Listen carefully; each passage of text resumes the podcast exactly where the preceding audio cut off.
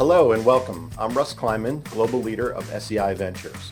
Today we are joined by Russell Andrews, Global Head of Advice Solutions for SEI Asset Management Distribution. Russell is joining me today to discuss five key themes in the client experience, hyper-personalization, frictionless, gamification, education, and social. When we think about leading digital brands such as Google, Facebook, Amazon, and others, they have all set themselves apart from the rest of the pack by mastering the client experience. The experiences we have with these platforms impact our expectations for digital interactions we have with other brands. They impact everything from the purchasing of groceries to working with financial service providers. We're also seeing fintech startups emerge in the ecosystem with these themes in mind as they seek to disrupt existing sectors or to create entirely new ones. Today, we're going to talk about how these themes play a role in the advisor space and how they can leverage these key themes to attract and retain the next generation of clients. Russell, we're excited to have you here today for this conversation. Great. Yeah, likewise, Russ. Thanks, uh, thanks for inviting me. Well, Russell, I'd like to begin by asking you to briefly introduce yourself, your line of business, and the clients that you serve. Yeah, sure, no problem. As you mentioned, uh, my name is Russell Andrews. And I'm the Global Head of Advice Solutions within SEI's asset management distribution business. What, what we do principally is we supply outsourced centralized investment programs to financial advisors, to wealth managers, and to private banks. We offer those uh, solutions via packaged options, which really deploy our best thinking from a multi-asset, multi-manager perspective, or also through single asset class sleeves. And then we also have a co-CIO proposition where we, we co-create investment solutions with our clients, and then we you know, manage them on an ongoing basis. We're a global business. We have clients in the US, we have clients in Canada, the UK, continental Europe, and, and in Asia also. Fantastic. So let's take a step back for a moment and let's think about maybe one or two of your favorite brands today. It doesn't have to be in financial services, but what do you love about the client experience of those brands and what they deliver? Yeah, that's a great question. And, and what I like most about that is actually the fact that you call out brands rather than say products or services because a brand to me is is you know a really critical part of of an experience. And the first i'm probably going to highlight is a bit obvious so apologies for that i can't ignore it. Um, and that for me is apple. Apple for me is a great brand. You know like a lot of people i've got an iphone i've got an ipad you know and it's it's something i couldn't live without. You know when i think about its it's almost its sheer beauty. You know its look its feel but also it's so immersive. You know i i probably pick up my iPhone more often than I realize, and that's just simply because it does so many things for me. And that is, to me, is you know, it, it is part of that Apple brand. So that's probably the obvious one.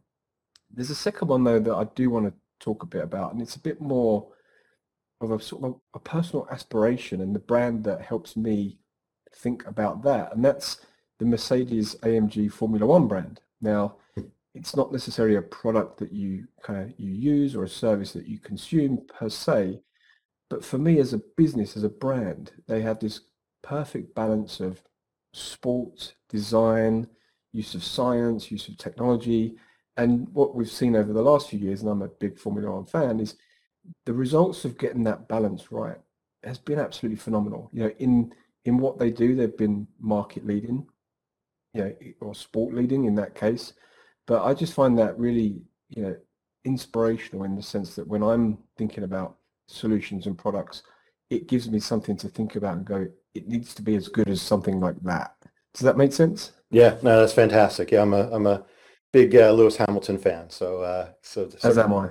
Yeah, so so certainly uh, can can align with that, and I think it's super interesting because I think as you think about it, it encapsulates so many aspects of of a great experience when you think about that brand around its it's really leveraging technology, it's leveraging design, it's creating elegance, but there's also this this intense competitive element that that is mm. represented mm. in that.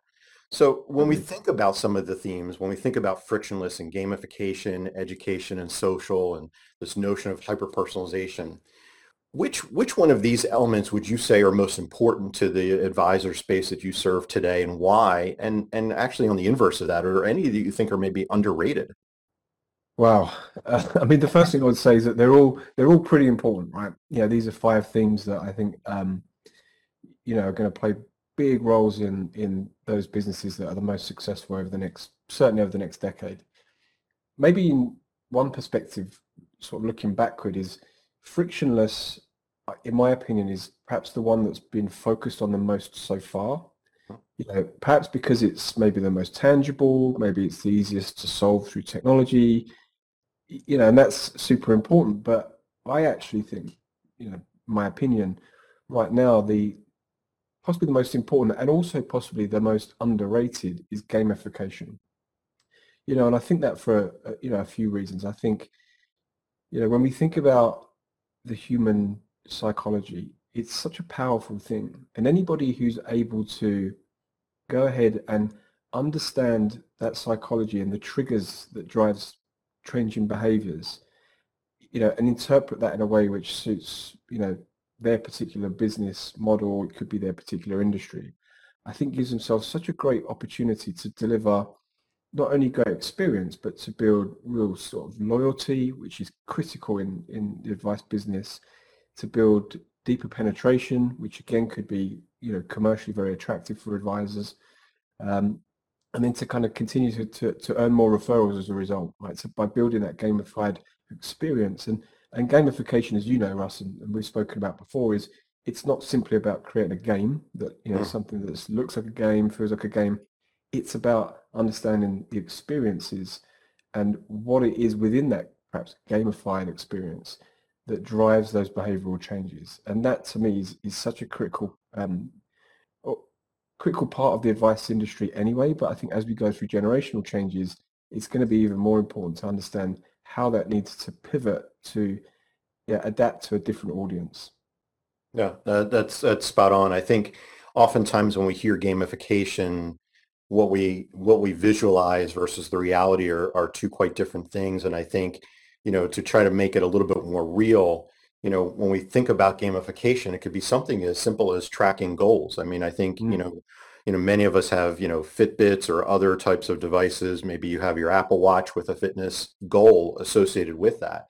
And and that's a form of gamification. And when you think about you know, setting goals from a financial perspective and investing perspective, how you achieve and how you're tracking towards that goals is really a, an interesting way of how gamification can be can be identified and implemented within a platform that creates stickiness, creates engagement, and a desire to learn more around how they can achieve those goals. Yeah, I totally agree. I mean, I think when you look at goals-based investing, almost the first part of it is, you know, a a real gamified entry point because you're asking somebody to visualize the goal, the achievement of that goal. And suddenly what it does is it starts to make it very real. And it starts to make it something that feels like, you know, they're working towards an accomplishment, or it might actually even be trying to exceed their expectations. And again, it starts to bring in this competition component, um, you know, which is another part of gamification. So it, it does align really well with um, with goals based. One other thing I think is an important um, point to mention is often gamification, purely because it's been something that's been spoken about more recently, there's an assumption that it's tied exclusively to technology evolution. And you know, it plays a role, you know, technology is, a, is an important um, player in, in delivering gamification, but it's not the only uh, requirement. It's not the only component. There are elements, like you say, around goals-based investing.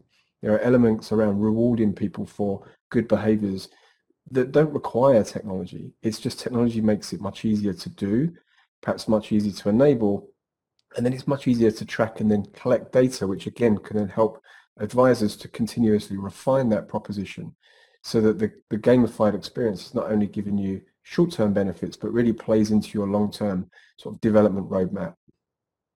Yeah, absolutely. And I think when you think about the next generation of investors, gamification, while not overt, I think for the next generation of investors and consumers out there, it's part and parcel to their daily lifestyle. And, and it can manifest in things such as, you know, Peloton sessions Mm. or um, other types of elements, even, you know, in, in the, uh, the cryptocurrency space, you know, many of the platforms reward behavior in terms of investing and and holding on to certain assets and they reward that with giving additional financial incentives and so you talked about rewarding but there's also that element of comparisons and again the comparison doesn't have to be um, overt and outwardly there, but to know how you're competing and how you're doing compared to your peers, whether it's, you know, savings for, you know, college retirement for your kids or how you're managing your cash flow. I think oftentimes that can be equally underrated in terms of motivating people's behaviors towards positive elements to try to save, invest, and, and look for the long-term opportunities. Yeah, and it's interesting you say that because I think a lot of people ordinarily would, would shy away from maybe the competitive element, but because you're part of a community, you suddenly feel, I think, less um, concerned about that, less exposed because you're in a safe place and you're competing with like-minded people and you know people within that that community or cohort. So creating those league tables or comparing against you know your local savers or in the case of Peloton, you know cycling challenges, you know, perhaps in a non-digital, non-community sense, those things just wouldn't really get adopted. But I think that sense of community has helped certainly eliminate that particular barrier. Yeah, definitely. So when we were prepping for this particular podcast, one of the things we talked a bit together about is that this notion in financial services, we're no longer competing in our own verticals and that we're competing more horizontally as well. And so I'd love to get your thoughts and, and share some color on you know, on this particular concept of like we're no longer competing against our own verticals and what considerations should wealth managers and financial advisors think about in order to remain competitive and relevant within this space? Yeah, I mean it, it's it's a true um, statement, and I think it's it's probably got two levels of applicability when we talk about um, competing more horizontally. Now, firstly, you know there are alternatives to traditional um, channels for, for, for consumers these days, you know, when it comes to financial services or, or, or advice. You know, so it's not, you know, you're not simply competing against the, the shop up the road. It's that, you know, we can now see other industries coming into the delivery of, of those same services. So that does change um, change the landscape because those could be businesses that already have big customer bases or they already have a strong brand and therefore this is not a difficult kind of shift for consumers to make. Um, so it does mean that, that that you know we as an industry need to look across other industries to see where not only we need to compete against um, you know emerging types of of competitors, but also how we can work with those other um, potential participants to create what arguably could be better outcomes for, for clients because you know whether it's um, whether we're competing in a vertical or horizontally the aim of the game is to make sure that you know clients have delivered a great outcome and a great experience. And sometimes it's better to partner up with others to, to achieve that rather than maybe always, always compete against those that, that do it slightly differently or, or arguably slightly better. Right. I, I think the other point of it um, from a competition perspective is it's maybe whether it's competing in terms of a, a, particular service or product, but we are now competing for experience, right? There are other industries who are leading the way in terms of delivering great customer experiences. You know, whether it's um, social media, whether it's entertainment, you know, these particular industries are now resetting the bar. And I think we need to see those threats almost to what we do um, from a, a, financial services standpoint to ensure that you know we don't become the laggard uh, and we don't disappoint our customers and they therefore they start looking elsewhere to you know find solutions for investing. Sure. I mean, I think when you start to look at, you know, the, the, the expectation of the buy it now button or whether it's recommendations in Netflix, those are setting the bars in terms of how we engage clients and, and, and how we provide those frictionless and personalized experiences that they're used to today in their everyday lives, whether it's on their phones or their televisions. And so I think, you know, making sure that we not only look at those experiences, but to your point early on, is look at look at the challengers that are in this space and what they're doing and identify opportunities to partner and, and collaborate to bring bring great experiences to the consumers. Yeah, so, I mean, what, one thing just on that point, Russ, yeah. I would say is that we need to ensure that we don't dilute our fiduciary responsibilities as well. So it's always important that, you know, while focusing on making sure the experience is, is great and is in line with what is becoming, you know, the expectation.